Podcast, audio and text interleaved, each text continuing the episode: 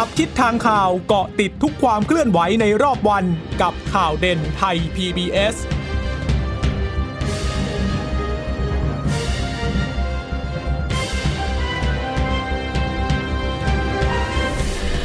สวัสดีค่ะ สวัสดีค่ะ ต้อนรับคุณผู้ฟังสู่ข่าวเด่นไทย PBS นะคะ เราพบกันเป็นประจำทุกวันจันทร์ถึงศุกร์บ่ายๆ แบบนี้ค่ะ อัปเดตข้อมูลข่าวสารที่เกิดขึ้นในรอบวัน ก่อนที่จะส่งต่อประเด็นไปยังข่าวข้ามมิติใหม่ทั่วไทยค่ะ ค่ะ คุณผู้ฟังสามารถรับฟังข่าวเด่นไทย PBS ได้นะคะ ทุกวันนะคะอ่าจันทร์ถึงศุกร์ผ่านทางเว็บไซต์ไทย PBS radio com หรือว่าจะฟังผ่านทางแอปพลิเคชันไทย PBS podcast นะคะ เนื่องจากว่า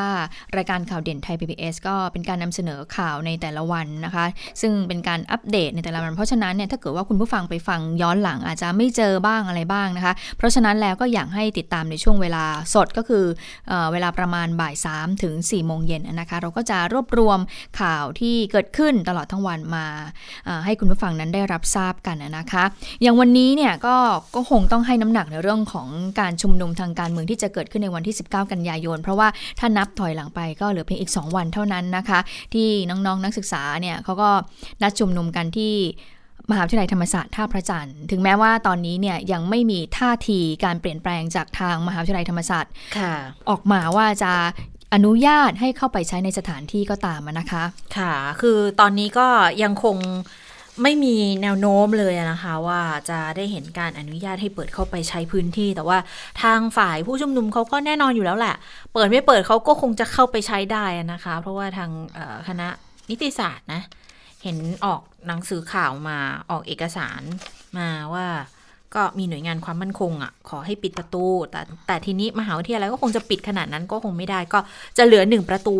ที่สามารถเข้าออกได้ แต่เห็นว่าจะต้องมีมีเหมือนกับว่า แสดงบัตรประชาชนคือแสดงตัวว่าจะเข้าไปแล้วเข้าไปทำอะไรอะนะค่ะก็ต้องรอดูว่า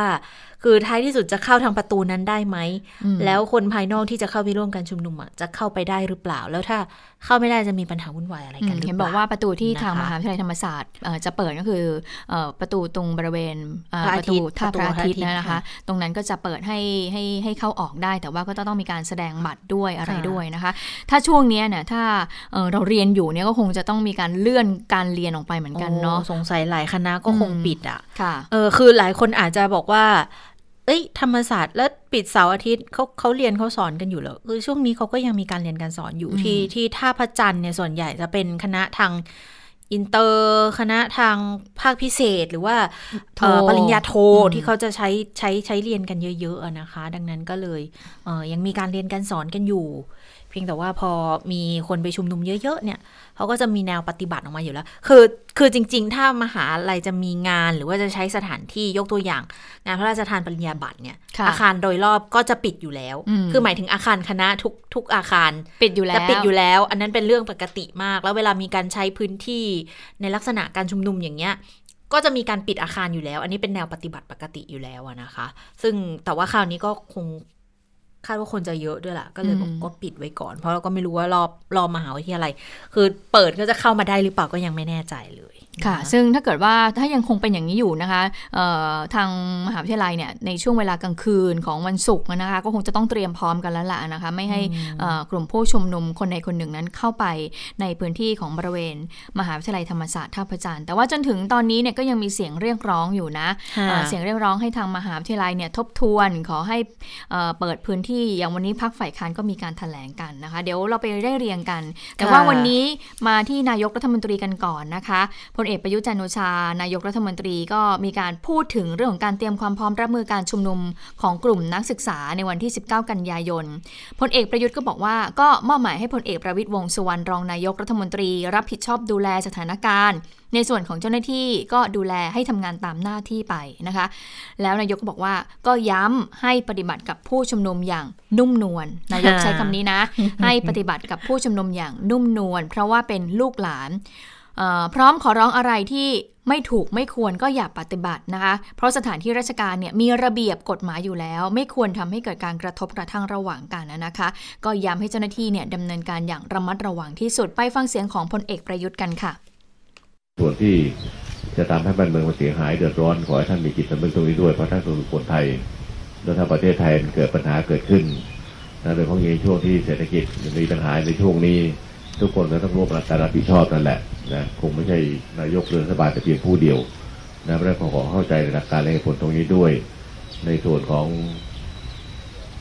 แนวทางการขับเคลื่อนต่างๆผมก็ทราบอยู่แล้วล่ะว่าจะทำอะไรบ้างไปที่ไหนอะไรอย่างไร ก็เพียงแต่ว่าก็ขอเตือนว่าให้ระมัดระวังที่สุดนะอะไรที่มันไม่สมควรก็อย่าไปกระทำผมพยายามจะอดทนอย่าง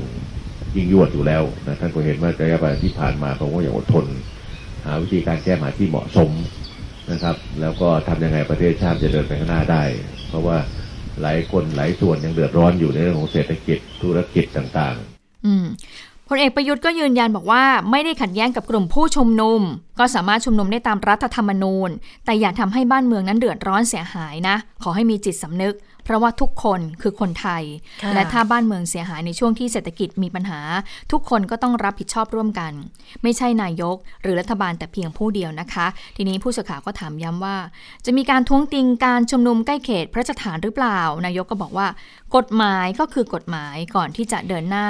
เอ่อขึ้นตึกไปนะคะ ค่ะ ทีนี้มาดูในเรื่องของการดูแลความปลอดภัยกันบ้างนะคะ ทางเอ่อ พลเอกประวิตยวงสุวรรณรองนายกรัฐมนตรีเนี่ยก็พูดถึงการดูแลความปลอดภัย ก็มีทั้งในทำเนียบรัฐบาลแล้วก็โดยรอบด้วย คือในส่วนของทำเนียบรัฐบาลที่ผู้ชุมนุมเขาจะบอกว่าเขาจะมาหาวันที่ 20เนี่ยก็บอกก็มีเจ้าหน้าที่ดูแลอยู่แล้วนะคะ จะไม่ให้เกิดการประทะขึ้น ส่วนขอบเขตทำเนียบเนี่ย ก็มีข้อกำหนดอยู่แล้วว่าไม่ให้ผู้ชุมนุมเข้าใกล้ในระยะ 50 เมตร ก็คือขอบมันจะอยู่บริเวณสะพานมัคควานรังสรรค์พอดี แต่ก็เลยมีการพูดถึงเรื่องนี้บอกว่า แล้วจะหยุดไว้ที่สะพานมัคควานรังสรรค์ไหมอันนี้เนี่ยก็ต้องขึ้นอยู่กับกลุ่มผู้ชุมนุมพลเอกประวิตยบอกไม่ได้กำชับเจ้าหน้าที่ตำรวจในกรณีที่เกิดการฉุดกระชากระหว่างผู้ชุมนุมกับเจ้าหน้าที่ เหมือนการชุมนุมทุกครั้งที่ผ่านมานะคะ เพราะว่ามองว่าคราวนี้อาจจะไม่เป็นแบบนั้นก็ได้ แล้วฝ่ายความมั่นคงเขายังไม่แจ้งเลยนะ เรื่องการชุมนุมว่าผู้ชุมนุมเนี่ยจะมีจำนวนเท่าไหร่นะคะ แต่ว่าในกรณีที่การ ที่มีกลุ่มต่อต้านนะคะ เขาไปที่ตึกไทยซัมมิตรู้สึกจะเมื่อวานใช่ไหมวันนี้ค่ะ วันนี้ด้วยเหรอวันนี้คะค่ะอ๋อวันนี้อ๋อที่ไปเรียกร้องบอกว่าอืมคนที่อยู่เบื้องหลังการชุมนุมไทยซัมมิตน่าจะน่าจะมองว่าเป็นคุณธนาธรใช่ไหมใช่อืมก็บอกว่าขอให้แสดงตัวออกมา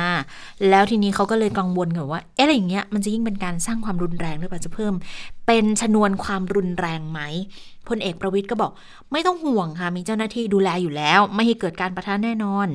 มั่นใจว่าคุมสถานการณ์ได้อยู่ในความสงบได้นะคะ แต่จะยืดเยื้อไม่ยืดเยื้อเนี่ยอันนี้ขึ้นอยู่กับผู้ชุมนุมละไม่ทราบต้องไปถามกันเอง แต่ในฐานะที่เป็นฝ่ายความมั่นคงเนี่ยก็ต้องดูแลความสงบนะคะ ก็ยืนยันรัฐบาลต้องทำตามหน้าที่ค่ะ ค่ะเอ่อแล้วเรื่องนี้พักฝ่ายค้านว่ายังไงนะคะ วันนี้พักร่วมฝ่ายค้านเอ่อก็ได้มีการออกแถลงการเรื่องของสิทธิเสรีภาพการแสดงออกของประชาชน และการแก้ไขรัฐธรรมนูญ เพื่อหาทางออกให้กับประเทศนะนะคะ วันนี้ก็มีเอ่อหลายคนเนี่ยเข้าร่วมทีเดียวนะคะค่ะโดยทางพักร่วมฝ่ายค้านเนี่ยก็บอกว่า การแสดงออกและการเรียกร้องของนิสิตนักศึกษา และประชาชน ภายใต้กรอบกฎหมาย เป็นสิทธิเสรีภาพขั้นพื้นฐาน เป็นสิ่งที่ถูกต้องสามารถกระทำได้ รัฐบาลต้องคุ้มครอง อำนวยความสะดวกให้การแสดงออกดังกล่าวนั้น เป็นไปอย่างเสรีนะคะ เราไปฟังเสียงส่วนหนึ่งของคุณสมพงษ์อมรวิวัฒน์หัวหน้าพักเพื่อไทยแล้วก็ผู้นำฝ่ายค้านกันค่ะ รัฐบาลต้องคุ้มครองและอำนวยความสะดวกให้แก่ ให้กับการแสดงออก ดังกล่าวให้เป็นไปได้อย่างเสรี รัฐบาลต้องเปิดพื้นที่สาธารณะ ที่ปลอดภัยในการแสดงออกของประชาชน โดยปราศจากการคุกคามแทรกแซงให้ร้ายและถ้อยคำการแสดงออกดังกล่าวนั้น รัฐบาลต้องไม่ทำให้ความคิดเสรีของนักเรียนนิสิตนักศึกษาและประชาชน โดยการใช้เครื่องมือต่างๆ ไม่ว่าจะเป็นการใช้กฎหมายที่บิดเบือน ข้อเท็จจริงและนิ่งเฉยปล่อยให้มีการใช้ความรุนแรง การใช้อาวุธ สลายการชุมนุม การกักขังหน่วงเหนียวเป็นต้น ทั้งนี้ขอเรียกร้องข้อเรียกร้องต่างๆ ของนักเรียนนักศึกษาและประชาชน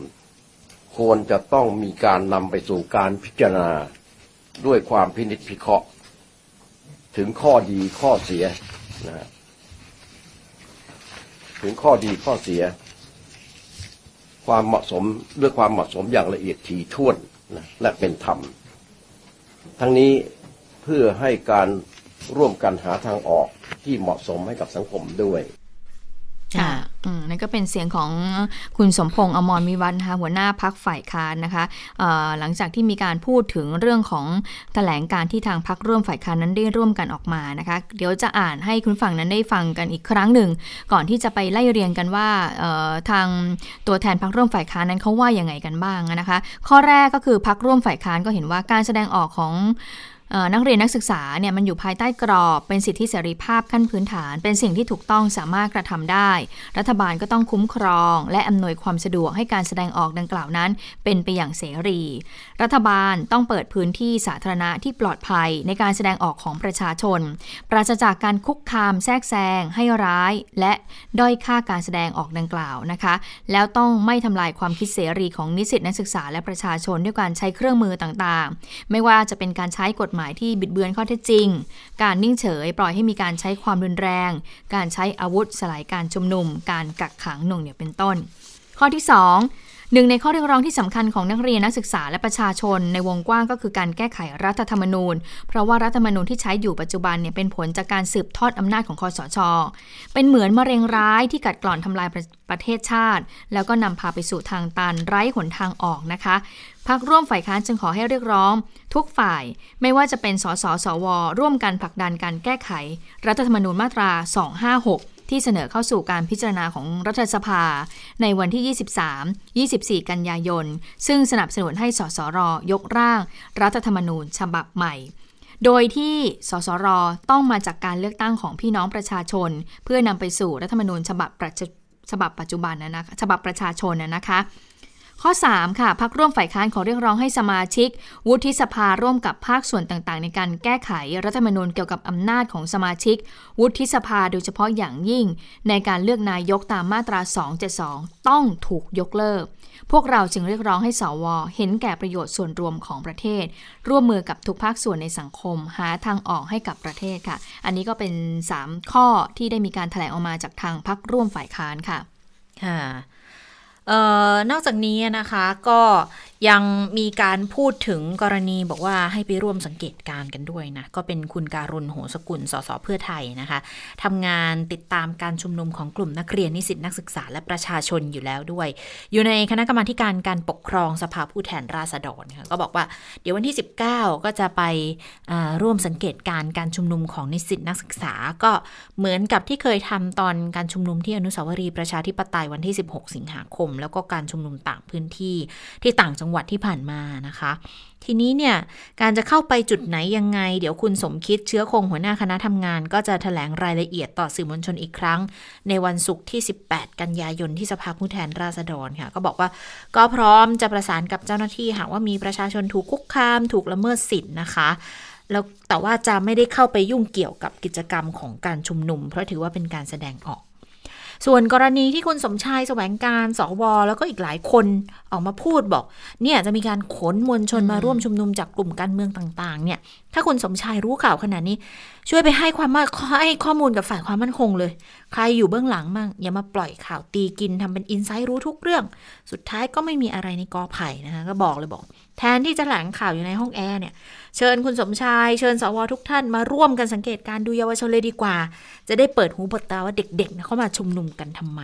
เวลาไปพูดกับใครจะได้มีข้อมูลข้อเท็จจริงไปพูด คนจะได้เชื่อถืออย่าเก่งแต่อยู่ในสภานะคะอันนี้ก็ท้าทายกันแบบนี้เลยนะนะคะเมื่อสักครู่นอกจากเสียงคุณสมพงษ์อมรวิวัฒน์หัวหน้าพักฝ่ายค้านแล้วนะคะ ที่เรียกร้องให้หาพื้นที่ปลอดภัย เช่นเดียวกับคุณภูมิธรรมเวชยชัยนะคะซึ่งก็ถือว่าเป็นที่ปรึกษาของหัวหน้าพักฝ่ายค้านนะคะผู้นำฝ่ายค้านก็ออกมาพูดถึงเรื่องนี้เหมือนกัน บอกว่าควรจะหาพื้นที่ปลอดภัยให้กับนักเรียนนักศึกษานั้นได้แสดงออกความคิดเห็นกันนะอย่างมีสิทธิแล้วก็เสรีภาพไปฟังเสียงของคุณภูมิธรรมกันค่ะ การชุมนุมทางการที่แสดงออกแบบนี้ก็เป็นเรื่องที่เราสนับสนุนหลักการพื้นฐานของระบอบประชาธิปไตยซึ่งรัฐมนูลก็ได้รองรับอยู่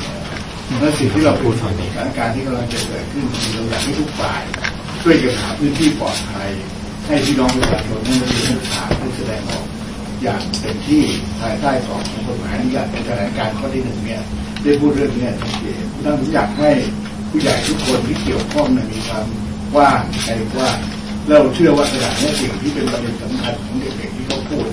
เรื่องหลักของเขาคือเขาอยากสร้างอนาคตด้วยมือของเขา มีส่วนร่วมในตรงนี้ว่าอนาคตข้างหน้าเนี่ยเขาเป็นผู้ที่จะต้องเดินไปตรงนั้นไม่มากที่สุดเพราะฉะนั้นวันนี้เราในฐานะที่เป็นคนในสังคมไทยเป็นผู้ใหญ่เป็นผู้อยู่ในส่วนต่างๆของสังคมเนี่ยเราน่าจะเปิดโอกาสให้เกิดกระบวนการในการเลือกเสียงหาข้อสรุปและทางออกให้กับสังคมไทยอย่างดีที่สุด ค่ะก็ร่วมกันหาทางออกให้กับสังคมไทยนะคะนอกจากคุณภูมิธรรมเวชยชัยแล้วก็มีพลตำรวจเอกเสรีพิสุทธิ์เตมียเวทหัวหน้าพักเสรีรวมไทยนะคะก็มีการพูดถึงเเรื่องนี้เหมือนกัน แต่ว่าแนวแนวของพลตำรวจเอกเสรีพิสุทธิ์ถ้าจะพูดถึงเรื่องนี้นะ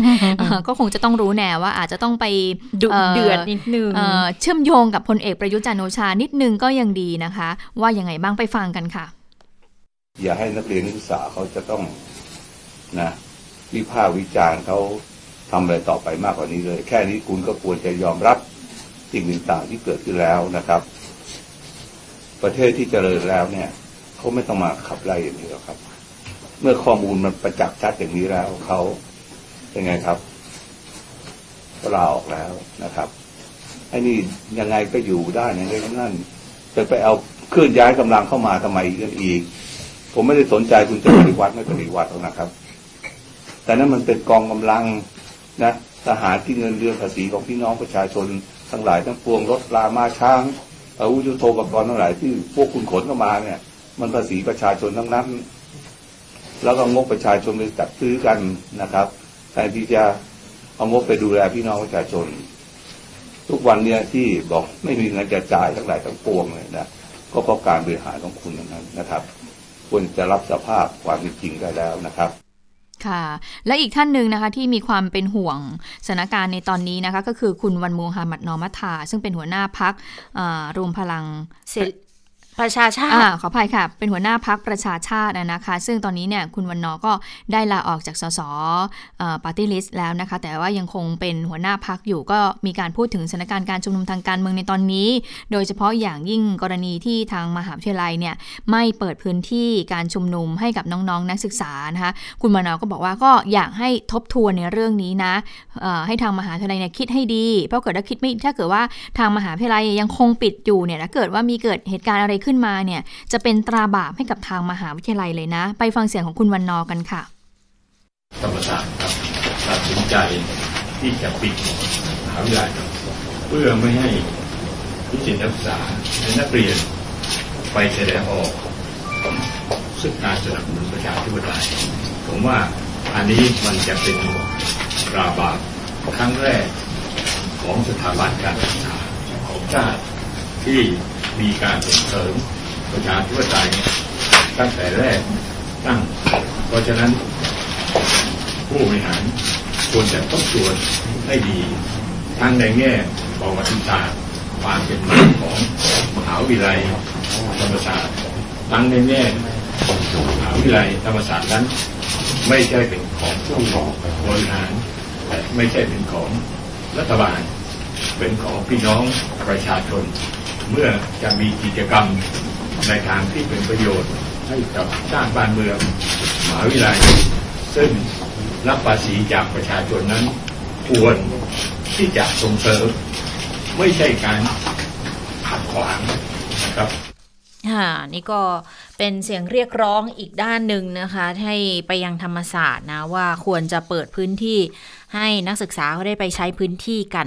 แล้ววันนี้ค่ะ คุณภริศ ชีวารักษ์หรือว่าเพนกวินเนี่ยนะคะนักศึกษามหาวิทยาลัยธรรมศาสตร์แกนนำเยาวชนปลดแอกแล้วก็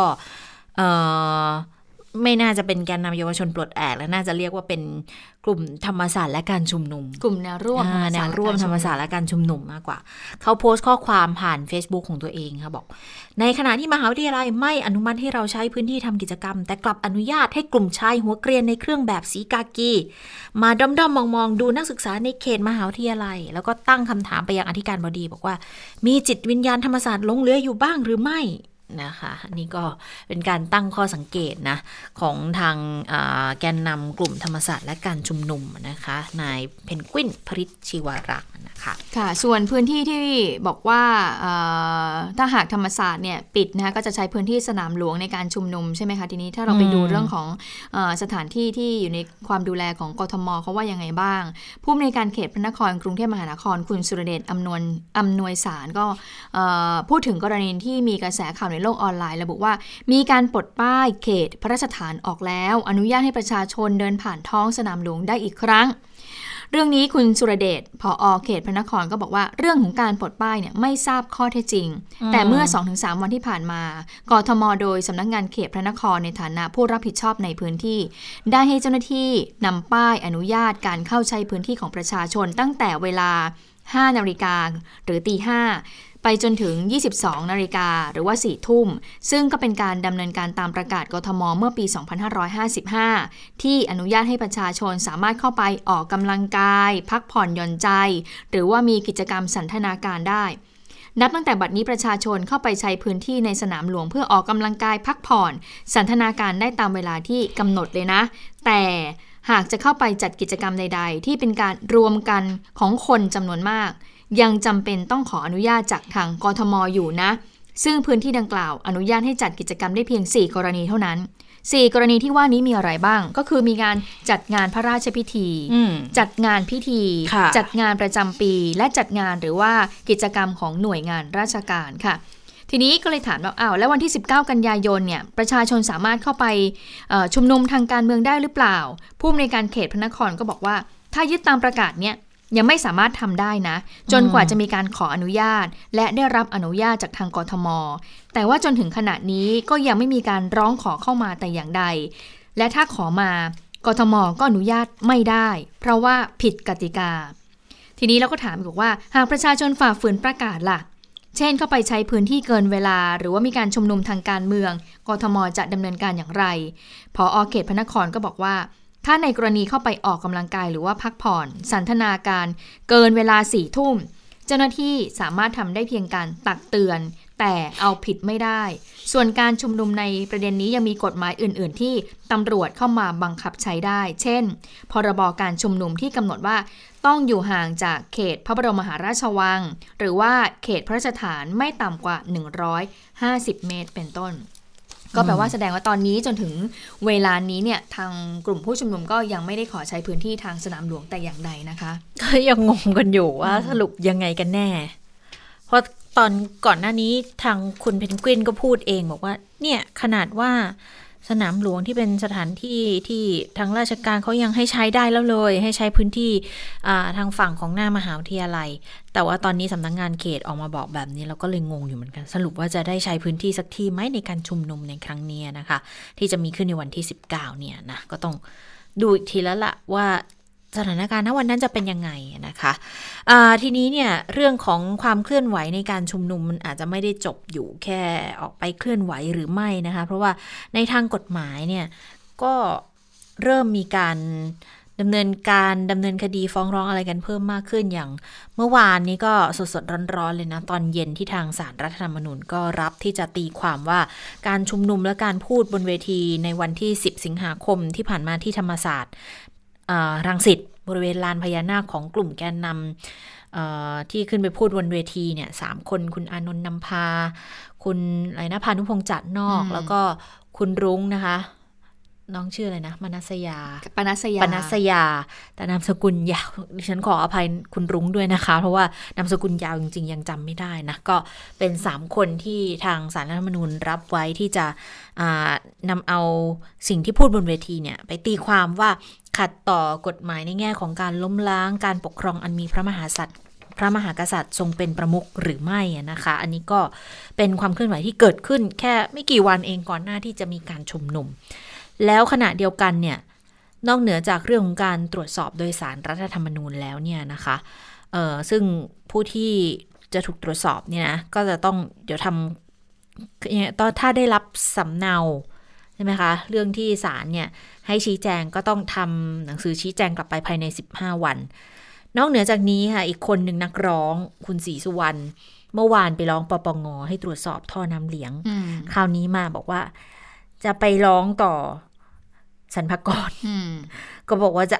จะเอาชื่อคนที่ไปเปิดบัญชี รับเงินบริจาคเป็นท่อน้ำเลี้ยงให้กลุ่มม็อบต่างๆ ทั่วประเทศเนี่ย โดยเฉพาะม็อบวันที่ 19 20 เนี่ยจะเอาไปให้สรรพากรไปใช้เป็นข้อมูลในการประเมินภาษีของผู้เปิดบัญชีต่างๆ แล้วก็จะไปยื่นคำร้องวันพรุ่งนี้นะคะ 10 นาฬิกาที่สรรพากรทำไมถึงต้องตรวจสอบแบบนี้ คุณศรีสุวรรณให้ข้อมูลแบบนี้ค่ะบอกว่าคือก่อนหน้านี้เนี่ยเคยมีกรณีที่คนที่ประกาศตัวเป็นท่อน้ำเลี้ยงจัดการชุมนุมต่างๆ ในกรุงเทพในต่างจังหวัด เปิด บัญชีธนาคารขอรับบริจาคอ้างว่าจะไปสนับสนุนการจัดชุมนุมสาธารณะจำนวนมาก แต่ก็ไม่เคยมีใครทราบเลยว่า เปิดบัญชีรับบริจาคไปเป็นท่อน้ำเลี้ยงแล้วเนี่ย แต่ละคนแต่ละกลุ่มแต่ละบัญชี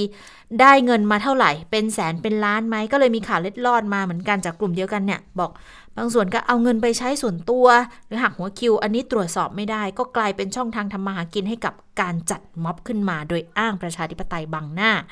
ล่าสุดก็ เปิดแผลให้พวกเดียวกันทราบแล้ว กรณีเซเลบ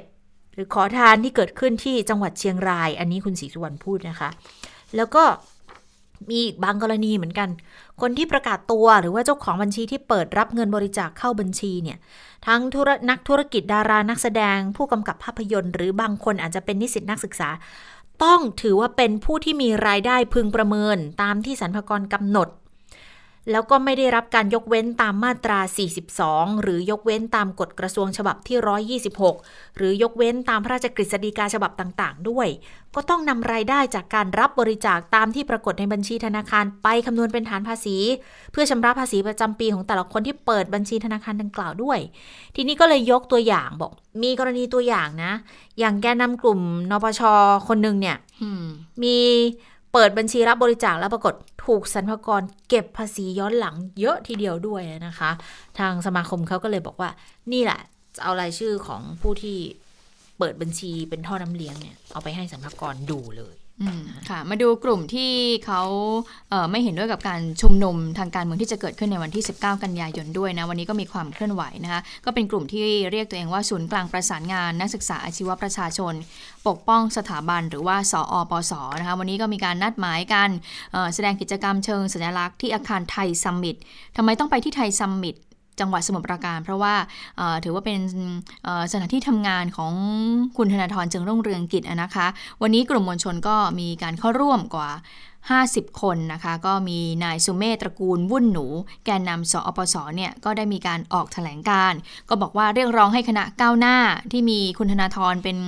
เป็นแกนนำคณะก้าวหน้าเนี่ยนะคะ บอกว่าเเรียกร้องถึงคณะก้าวหน้า บอกว่าจากการชุมนุมของนักเรียนนักศึกษาแล้วก็มวลชน จะเห็นได้ว่าทุกการชุมนุมเนี่ยมีการพาดพิงกระทบสถาบันรวมอยู่ด้วย โดยเฉพาะการชุมนุมที่มหาวิทยาลัยธรรมศาสตร์ที่จะเกิดขึ้น ก็มีการประกาศอย่างชัดเจนว่าจะมีการกล่าวถึงสถาบันนะนะคะ ปัจจุบันทางคณะก้าวหน้า ก็มีคุณธนาธรมีคุณพนิกาเป็นแกนนำก็มีการเผยแพร่แนวคิดจุดยืนสนับสนุนนักเรียนนักศึกษา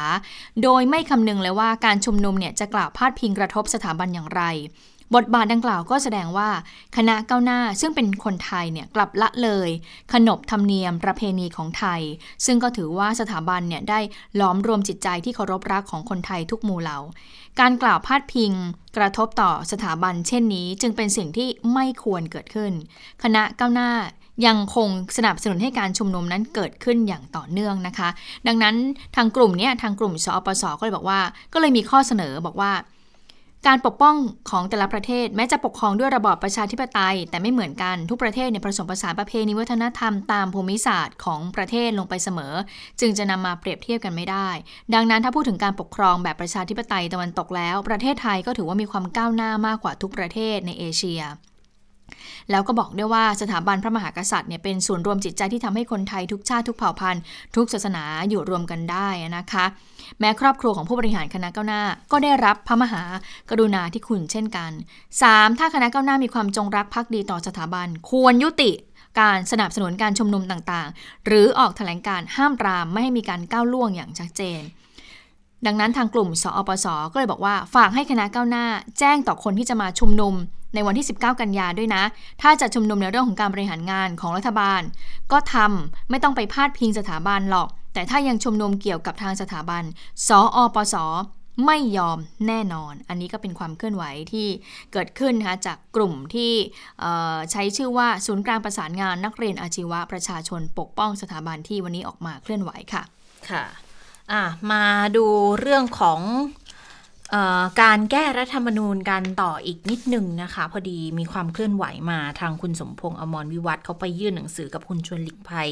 ในวันนี้ไปขอถอนรายชื่อออกจากการเป็นผู้เสนอร่างรัฐธรรมนูญแห่งราชอาณาจักรไทย ฉบับแก้ไขเพิ่มเติม เนื้อหาเนี่ยบอกว่าข้าพเจ้านายสมพงษ์อมรวิวัฒสมาชิกสภาผู้แทนราษฎรพรรคเพื่อไทย เป็นตัวแทนเสนอร่าง แก้ไขเสนอร่างรัฐธรรมนูญแห่งราชอาณาจักรไทย แก้ไขเพิ่มเติมฉบับที่พศ หนังสือรับที่ 62 ทับ 2563 ลงวันที่ 10 กันยา 2563 มีผู้เสนอรวมทั้งสิ้น 187 คนต่อประธานสภาไปแล้ว ในการนี้สมาชิกสภาผู้แทนราษฎรพักเพื่อไทยที่ร่วมลงชื่อเสนอร่าง มีความประสงค์ขอถอนรายชื่อออกจากการเป็นผู้ร่วมเสนอปรากฏชื่อตามแนบนะคะ แล้วก็มีลายเซ็นทั้งสสเพื่อไทย สสประชาชาติ แล้วก็ก้าวไกลรวม 136 คน เรื่องนี้ทางนาวากาศเอกอนุดิตนาคอนทัพเลขาธิการพักก็เลยออกมาให้สัมภาษณ์ค่ะ บอกว่าคือไม่ได้ถอนนะ แต่ว่า คือถอนชื่อออกมาเป็นเพียงการปรับปรุง ซึ่งเป็นเรื่องของกระบวนการทางกฎหมายค่ะ เพราะว่าร่างเดิมที่ยื่นไปนั้นเนี่ยมันมีบางท่อนที่อาจจะเขียนไม่ชัดเจนและสับสน ก็อาจจะมีผลทำให้เกิดคำถามในเรื่องการตีความกฎหมายได้ ก็เลยต้องปรับปรุงให้เกิดความชัดเจนมากขึ้นเท่านั้นเอง วิธีการมีหลายวิธีค่ะ แต่ว่าเลือกที่จะถอดร่างเดิมแล้วยื่นร่างใหม่ที่ปรับปรุงเข้าไปใหม่แทน อันนี้เป็นวิธีที่สะดวกที่สุด แต่ว่าหลักการเหตุผลยังคงเดิมนะคะ ส่วนคุณสมคิดเชื้อคงสสอุบลราชธานีพรรคเพื่อไทยก็บอกค่ะว่า เป็นการถอนร่างเดิมเรื่องบัตรเลือกตั้งสองใบออกเพราะว่าฝ่ายกฎหมายของสภาให้คำแนะนำมาว่า ร่างเดิมนั้น มีปัญหาเรื่องของข้อกฎหมายหลายอย่าง ควรที่จะร่างใหม่ทั้งหมดดีกว่า เพื่อจะได้เกิดความถูกต้อง ก็เลยมีการร่างรายละเอียดใหม่ แล้วก็ยื่นไปตั้งแต่เมื่อวานนี้เหมือนกัน ดังนั้นยติที่ยื่นไป ก็ยังมีอยู่เท่าเดิมนะคะ คือถอนไปอันนึงก็จริง แต่ว่ายื่นอันใหม่เข้าไปแทนละก็ก็เท่ากับว่าร่างแก้ไขทั้งหมดก็ยังมีเท่าเดิมที่จะต้องเตรียมพิจารณากันในช่วงปลายเดือนนี้ค่ะ ค่ะะมาดูเรื่องของออ ตสาประธานสภาอุตสาหกรรมแห่งประเทศไทยนะคะที่วันนี้เนี่ยได้ออกมาพูดถึงดัชนีความเชื่อมั่นของภาคอุตสาหกรรมมาดูกันหน่อยนะคะเพราะว่าเรื่องนี้ก็ถือว่าเป็นข้อมูลตัวเลขที่เป็นดัชนีชี้วัดในเรื่องของเศรษฐกิจได้นะคะ โดยล่าสุดก็บอกว่าดัชนีความเชื่อมั่นภาคอุตสาหกรรมในเดือนสิงหาคม อยู่ที่ระดับ 84.0 ค่ะ มีการปรับตัวเพิ่มขึ้นนะคะ จากเดือนกรกฎาคม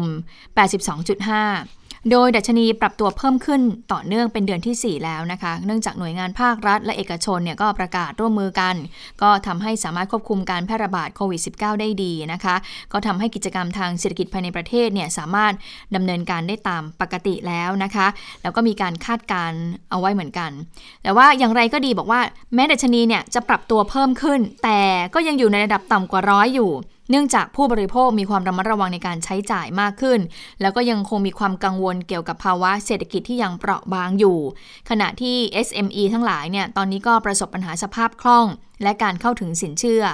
บางส่วนก็ได้รับสินเชื่อไม่เพียงพอต่อความต้องการใช้หมุนเวียนในกิจการด้วยนะคะ แล้วก็มีการคาดการณ์ใน 3 เดือนข้างหน้าว่า ดัชนีเนี่ยอยู่ที่ระดับ 94.5 เพิ่มขึ้นจาก 93.0 ในเดือนกรกฎาคม โดยผู้ประกอบการก็คาดหวังว่า ภาคการผลิตเนี่ยจะมีสัญญาณการปรับตัวที่ดีขึ้น อย่างไรก็ตามแม้ว่า ค่าดัชนีจะปรับตัวเพิ่มขึ้น แต่ก็ยังอยู่ในภาวะความกังวลอยู่ค่ะ ก็คือเรื่องของการระบาดของโควิด -19 ระลอก 2 ทั้งในประเทศแล้วก็ต่างประเทศนะคะ ดังนั้นทาง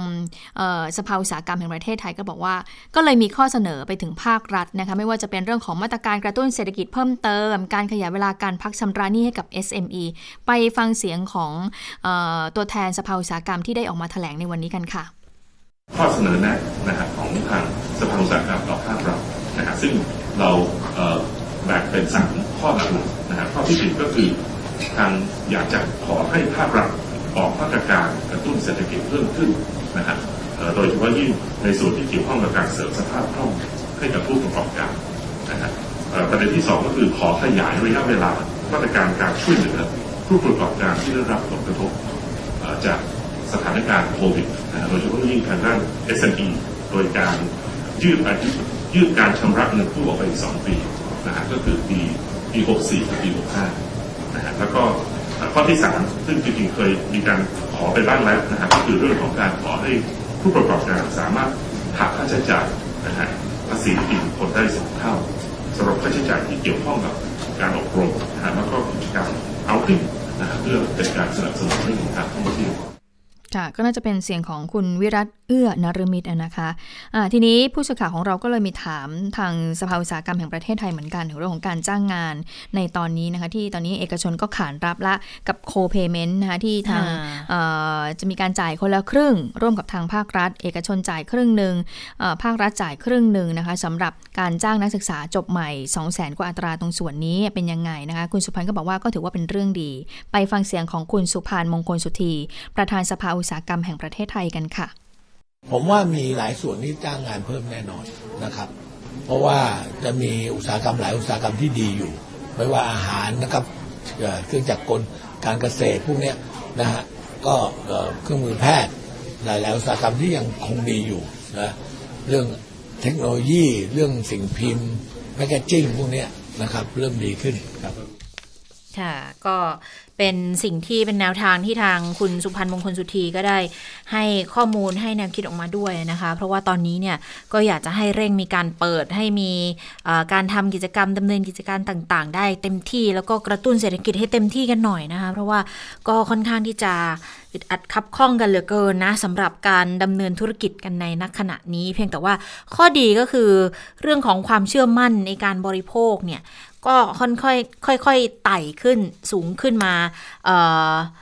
ตามลำดับแล้วนะคะ ก็มองว่าเป็นแนวโน้มที่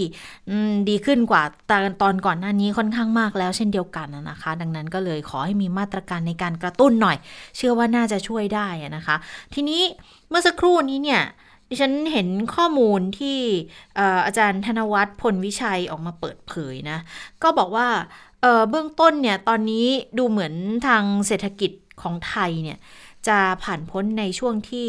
ต่ำที่สุดไปแล้วนะคะพยายามหาข้อมูลก่อนเดี๋ยว ถ้าเดี๋ยวถ้าเจอแล้วก็เอามามานำเสนอให้คุณผู้ฟังได้รับฟังกันอีกทีนะ เพราะว่าก่อนหน้านี้เนี่ยเขามองกันว่าไทยน่าจะเป็นประเทศที่มีอัตราติดลบทางเศรษฐกิจ สูงที่สุดในภูมิภาคนี้แล้วหรือไม่นะคะ แต่ว่าพอข้อมูลมันเริ่มออกมาเรื่อย ๆ แล้วเนี่ย ก็จะได้เห็นว่าตอนนี้มันมันเริ่มที่จะกระเตื้องขึ้นมานิดหนึ่งแล้วนะคะ ค่ะก่อนที่จะให้คุณชาตาเล่าให้ฟังถึงตรงส่วนนี้นะคะ ไปติดตามเรื่องของมาตรการคนละครึ่งกันก่อนนะ ซึ่งเมื่อวานนี้เนี่ยทางคอรมอก็ อ๊ะคอรมอใช่ไหมคอรมอก็ได้สบสบสสบสก็ได้เห็นชอบแล้วกับมาตรการคนละครึ่งนะคะในใช่ไหมในการจ่ายใช่ใช่ใช่สามพันบาทใช่ไหมให้กับประชาชนนะคะ แต่ว่าต้องไปลงทะเบียน เรื่องนี้คุณลวรนแสงสนิทผู้อำนวยการสำนักงานเศรษฐกิจการคลังก็มีการพูดถึงมาตรการคนละครึ่งของรัฐบาลบอกว่าก็มีการตั้งเป้านะที่จะรักษาระดับการบริโภคภายในระยะเวลา 3 เดือน นับจากเดือนตุลาคมไปจนถึงปลายปีเดือนธันวาคมนะคะ ซึ่งกลุ่มเป้าหมายมาตรการนี้ก็ มีจำนวน 24 ล้านคน หรือว่า 1 ใน 3 ของประชาชนทั้งประเทศ โดยเดิมเนี่ยกระทรวงการคลังเนี่ยมีแนวคิดที่จะใช้มาตรการคนละครึ่งทั้งจำนวนเลย แต่ว่าเนื่องจากเนี่ยมีข้อจำกัดของประชาชนในบางกลุ่ม ในเรื่องของการใช้เทคโนโลยี เรื่องของอข้อจำกัดเรื่องของรายได้ ดังนั้นก็เลยแบ่งออกเป็น 2 กลุ่ม คือกลุ่มแรกก็คือกลุ่มที่ถือบัตรคนจนหรือว่าบัตรผู้มีไรายได้น้อย บัตรสวัสดิการแห่งรัฐเนี่ยนะคะที่มีอยู่ 14 ล้านคน แล้วก็กลุ่มบุคคลทั่วไปที่มีอายุ 18 ปีขึ้นไปที่มีอยู่ 10 ล้านคนนะคะโดยกลุ่มที่ถือบัตรคนจนนะคะ รัฐบาลก็จะจ่ายเงินเข้าบัตรให้คนละ 500 บาท เป็นระยะเวลา 3 เดือน รวมเป็น 1,500 บาท เพื่อให้ผู้ที่ถือบัตรสวัสดิการแห่งรัฐเนี่ยนำไปใช้จ่ายได้ทันที ซึ่งปกติตอนนี้เนี่ยผู้ที่ถือบัตรสวัสดิการแห่งรัฐก็จะได้จากรัฐอยู่แล้วแหละ น่าจะคนละ 200 บาท หรือ 300 บาทนี่แหละในการที่ใช้จ่ายนะซื้อเข้าซื้อของกันนะทีนี้รัฐบาลก็จะจ่ายเงินเข้าให้บัตร จะจ่ายเงินเข้าบัตรเลยคนละ 500 บาท 3 เดือน รวม 1,500 บาทนะคะเพื่อให้ผู้ถือบัตรเนี่ยไปใช้จ่ายได้ทันทีเลยนะคะ ส่วนแนวทางที่ 2 ก็คือให้กับบุคคลทั่วไปที่บอกอายุ 18 ปีขึ้นไปนี่แหละนะคะ ก็จะจะให้แนวทางคนละครึ่ง ก็คือรัฐเนี่ยจะให้วงเงินสมทบไม่เกิน 5,000 บาทสำหรับการใช้จ่ายเท่ากับหรือว่ามากกว่า 3,000 ก็คือ เท่ากับหรือมากกว่า 3,000 ก็หมายถึงว่า คือในในในส่วนที่2เนี่ยก็คือจะต้องมีแอปเป่าตังค์ใช่ไหมสมมติว่าเขาก็กำหนดมาแล้วว่าวันหนึ่งเนี่ยให้ใช้วันละ 100 บาท สมมติคุณผู้ฟังเนี่ยไปซื้อของ 200 บาท รัฐก็จะช่วยจ่าย 100 บาทต่อวันนะคะ เพราะว่าสูงสุดเขาให้ 1 วัน แล้วก็วงเงินก็คือ 3,000 บาททั้งหมด เพราะฉะนั้นคุณก็ต้องเอาเงินของตัวเองเนี่ย โอนเงินเข้าใส่ในกระเป๋าตังค์ด้วยนะคะ ก็ถือว่าเป็นการช่วยจ่ายตรงส่วนนี้นะคะ เพราะฉะนั้นก็เดี๋ยวเขาจะเปิดให้ลงทะเบียนอีกทีก็ไปลงกันได้นะคะ คุณแล้วว่ารนยังบอกว่าเพื่อให้การใช้จ่ายกระจายไปยังร้านค้ารายย่อยๆ ดังนั้นมาตรการนี้ก็ไม่สามารถที่ใช้ในห้างซูเปอร์มาร์เก็ตได้นะ เขาเพราะว่าจะให้กับร้านค้ารายย่อยจริง ๆ นะคะ เนี่ย อย่างคุณวิโรจน์บอกว่ากำหนดเงินสมทบแต่ละวัน ต่อการใช้จ่ายไม่เกิน 100 บาท โดยรัฐจะจ่ายเงินสมทบให้แก่ร้านค้าในวันถัดไป ยกตัวอย่างนะคะ บอกว่ายอดใช้จ่ายหนึ่งวันหยุดที่ 100 บาทต่อวัน ประชาชนจ่าย 50 และรัฐก็จะสมทบให้แก่ร้านค้า 50 บาทในวันถัดไป หากจ่าย 200 บาท ประชาชนก็ จ่าย 100 บาท และรัฐก็จะสมทบ 100 บาทให้กับร้านค้าในวันถัดไปเป็นต้นนะคะ กลุ่มผู้ถือบัตรไม่ต้องลงทะเบียนใหม่ แต่บุคคลทั่วไปจะต้องลงทะเบียน โดยรัฐจะเปิดให้ลงทะเบียนผ่านเว็บไซต์คนละครึ่ง .com ในวันที่ 16 ตุลาคมนี้ แล้วก็จะเริ่มใช้จ่ายได้ในวันที่ 23 ตุลาคมนี้นะคะสำหรับร้านค้าที่เข้าร่วมต้องเป็นร้านค้ารายย่อยนะคะ เพื่อป้องกันข้อคอรหาว่า ออกมาตรการมาก็จะไปช่วยเหลือของร้านค้าขนาดใหญ่นะคะ ร้านสะดวกซื้อรายใหญ่ๆนะคะดังนั้นร้านค้าขนาดใหญ่และร้านสะดวกซื้อไม่สามารถเข้าร่วมโครงการได้ และรัฐก็จะเปิดให้ร้านค้า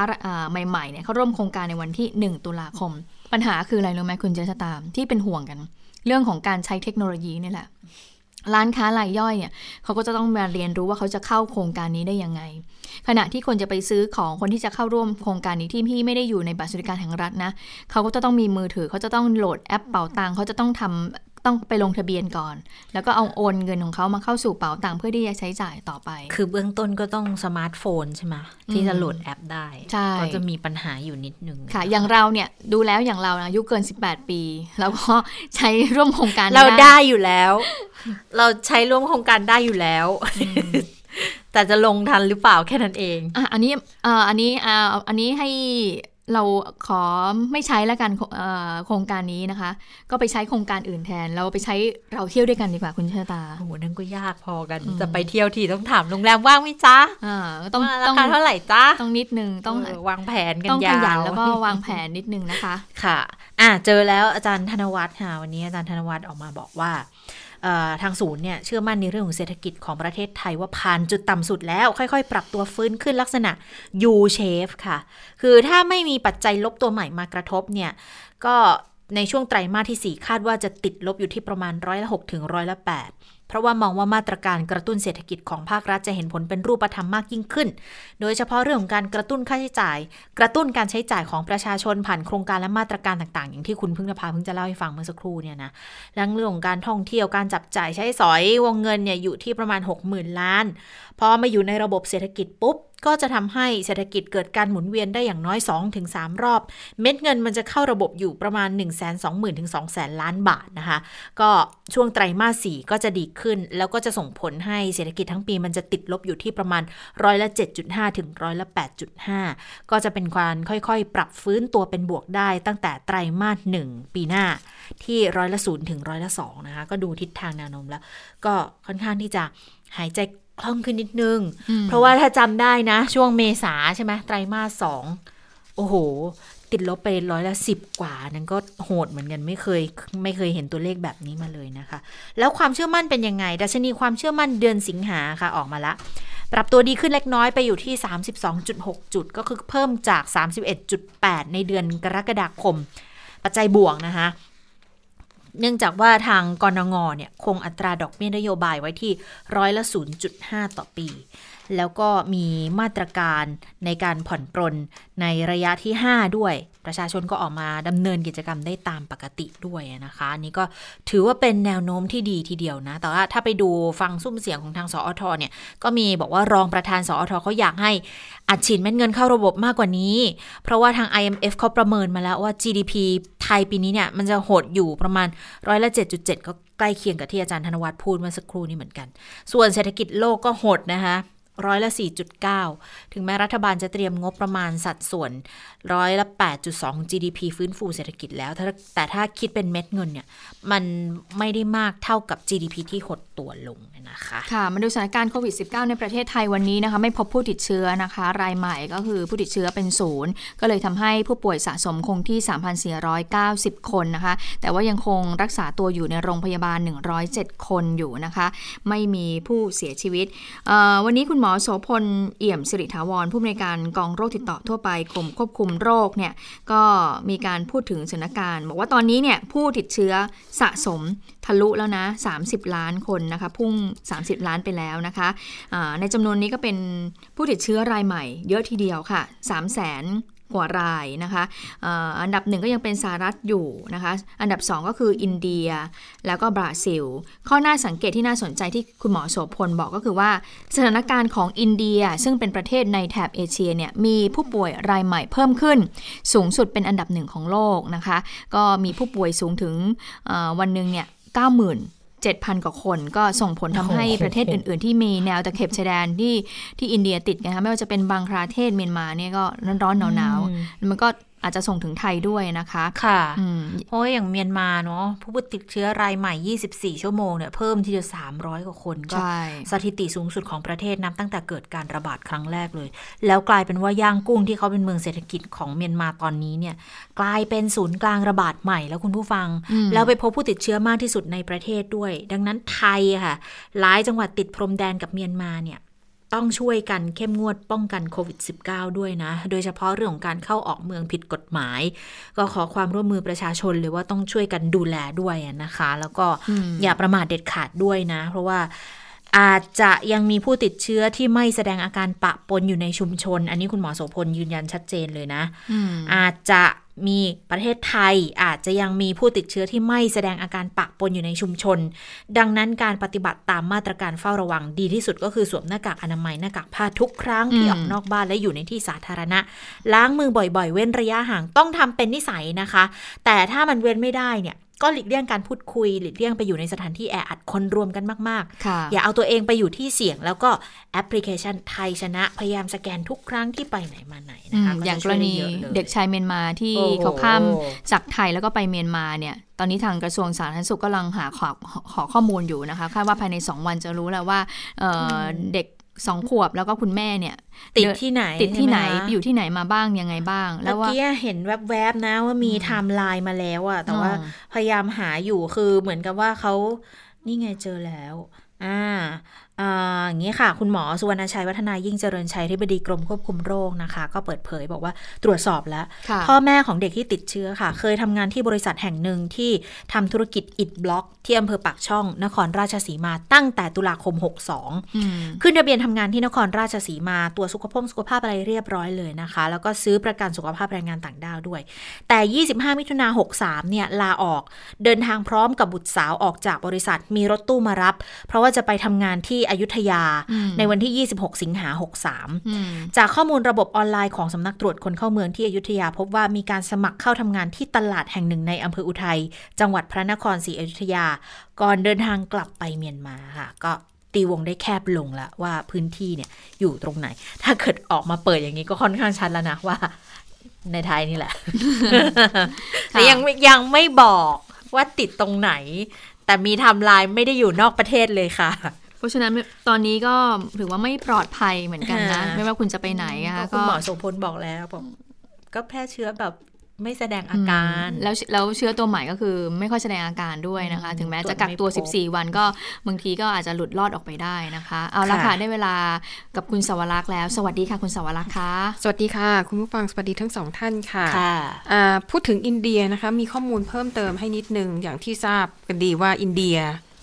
เออแซงบราซิลขึ้นไปเป็นอันดับสองของโลกที่มีผู้ติดเชื้อมากที่สุด แล้วก็ยอดผู้ติดเชื้อทะลุ 5 ล้านคนไปตั้งแต่เมื่อวานนี้นะคะ ทีนี้มีบทวิเคราะห์ที่น่าสนใจค่ะ เขาบอกว่าจริง ๆ แล้วสถานการณ์ในอินเดียเนี่ยมันเลวร้ายมากกว่าตัวเลขที่ถูกเผยแพร่ออกมานะคะ โดยมีนายบารามานะคะมุคเคอร์จี คนนี้เนี่ยเป็นผู้เชี่ยวชาญด้านโรคระบาด แต่เขาทำงานอยู่ที่มหาวิทยาลัยมิชิแกนในสหรัฐอเมริกาเขาบอกว่าเขาก็ได้ทำการวิจัยในส่วนของตัวเองนะคะ แล้วก็ใส่สถิติตัวเลขการประเมินค่าเข้าไป แล้วเขาพบว่าตอนนี้อินเดียเนี่ยน่าจะมีผู้ติดเชื้อประมาณ 100 ล้านคนนะ ไม่ใช่แค่ 5 ล้านคนที่เป็นตัวเลขอย่างเป็นทางการ แล้วเขาก็บอกว่าสถานการณ์ในอินเดียมีแนวโน้มว่าจะ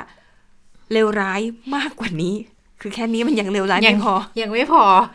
เขาบอกว่าตั้งข้อสังเกตง่ายๆค่ะ อินเดียเนี่ยคือตอนนี้ติดเชื้อ 5 ล้านคนใช่ไหมคะเขาบอกว่า 1 ล้านคนแรกที่ติดเชื้อใช้เวลานานถึง 170 วัน แต่ว่าล้านล้านสุดท้ายคือล้านที่5เนี่ยล้านที่4ถึง5เนี่ยใช้เวลาแค่ 11 วันเท่านั้น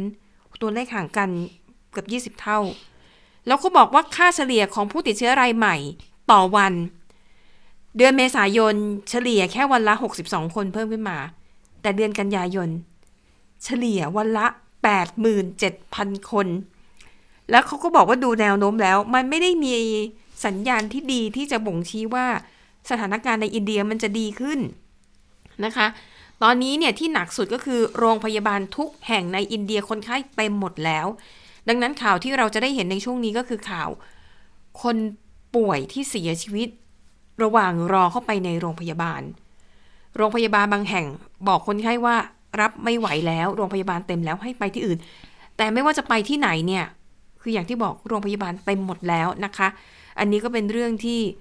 น่าเศร้ามาก แล้วเขาบอกว่าเหตุผลเพราะอะไร หากจำกันได้นะคะ อินเดียนั้นใช้มาตรการปิดประเทศนานถึง 3 เดือน แต่หลายคนบอกว่าเป็นการปิดประเทศแบบเสียเปล่า มันไม่ได้ช่วยควบคุมการระบาดเลยนะคะ ถ้าหากจำกันได้ในตอนนั้นอินเดียปิดประเทศเนี่ย แต่เป็นการประกาศแบบ ปุ๊บปั๊บแล้วก็ประกาศใช้เลย ส่งผลให้แรงงานหลายล้านคน ตกค้าง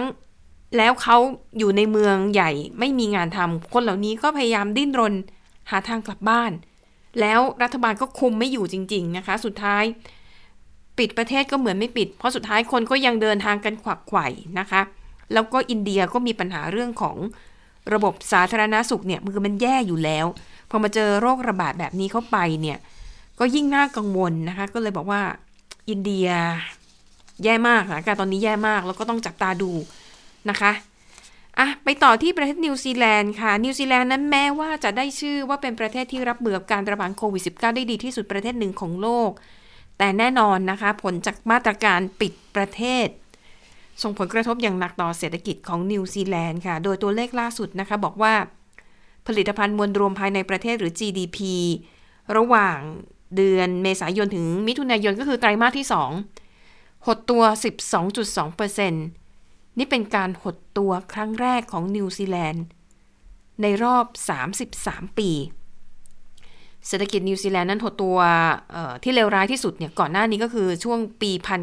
1987 เป็นช่วงของวิกฤตเศรษฐกิจนะคะะนี่ก็สะท้อนให้เห็นนะคะว่า ทุกประเทศต่างก็ได้รับความบอบช้ำไปตามๆกันไม่ว่าจะในแง่มุมไหนก็ตามนะคะนิวซีแลนด์นะคะตอนนี้เออทั้งประเทศเนี่ยเป็นประเทศเล็ก ๆ นะคะ มีประชากรประมาณ 5 ล้านคนเท่านั้น แล้วก็ควบคุมการระบาดได้ดีทีเดียว ผู้ติดเชื้อของนิวซีแลนด์ในตอนนี้มีแค่ 1,809 คน แล้วก็เสียชีวิต 25 คนค่ะ อันนั้นก็เป็นเรื่องราวเกี่ยวกับโควิด -19 ที่เกิดขึ้นในอินเดีย แล้วก็ในนิวซีแลนด์นะคะ ไปต่อกันที่อีกประเทศหนึ่งอันนี้ถือว่าเป็นข่าวที่น่าสนใจเหมือนกันนะคะ เพราะว่าบาเบโดสค่ะบาเบโดสเนี่ยเป็นส่วนหนึ่งของเครือจักรภพอังกฤษ แต่ว่าล่าสุดนะคะผู้สำเร็จราชการแทนพระองค์ของบาเบโดสเนี่ยได้ถแถลงได้ประกาศนะคะ แต่เป็นการประกาศในนามของนายกรัฐมนตรีคนหนึ่งนะ ก็สรุปว่าชาวประเทศบาเบโดสเนี่ยในวันที่ 30 พฤศจิกายนปีหน้า เขาจะประกาศให้ประเทศตัวเองเนี่ยเปลี่ยนรูปแบบการปกครองไปเป็นแบบสาธารณรัฐ และจะปลดสมเด็จพระราชนีนาถอลิซาเบธที่สองแห่งราชวงศ์อังกฤษ ออกจากการเป็นพระประมุขของบาเบโดสนะคะก็เรื่องนี้ไม่ใช่เรื่องใหม่ อันนี้เป็นประเด็นที่บาเบโดสเนี่ยเขามีการถกเถียงอภิปรายกันมานานในช่วงหลายสิบปีที่ผ่านมานะคะ แล้วก็จริง ๆ ก่อนหน้านี้ก็มีหลายประเทศนะคะ อย่างล่าสุดเป็นมอริเชียสที่ทำแบบนี้แหละ ก็คือ เรียกว่าปลดตัวเองออกจากการเป็น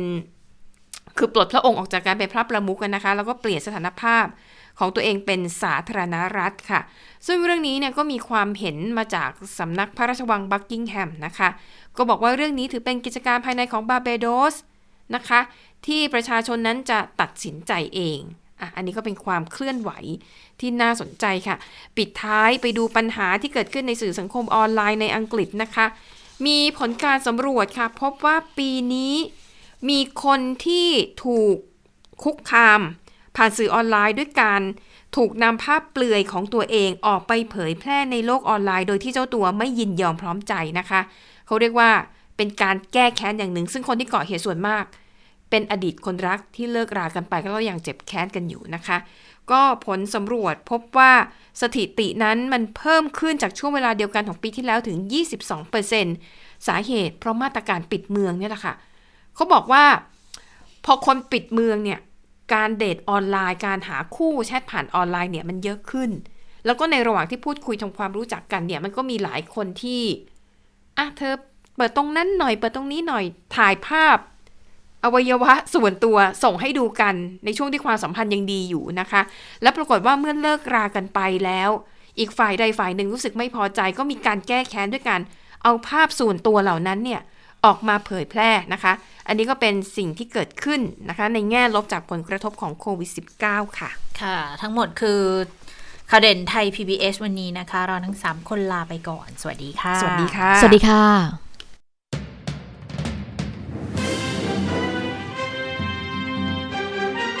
ติดตามข่าวเด่นไทย PBS ได้ทุกวันจันทร์ถึงศุกร์เวลา 15นาฬิกาทางไทย PBS ดิจิทัล Radio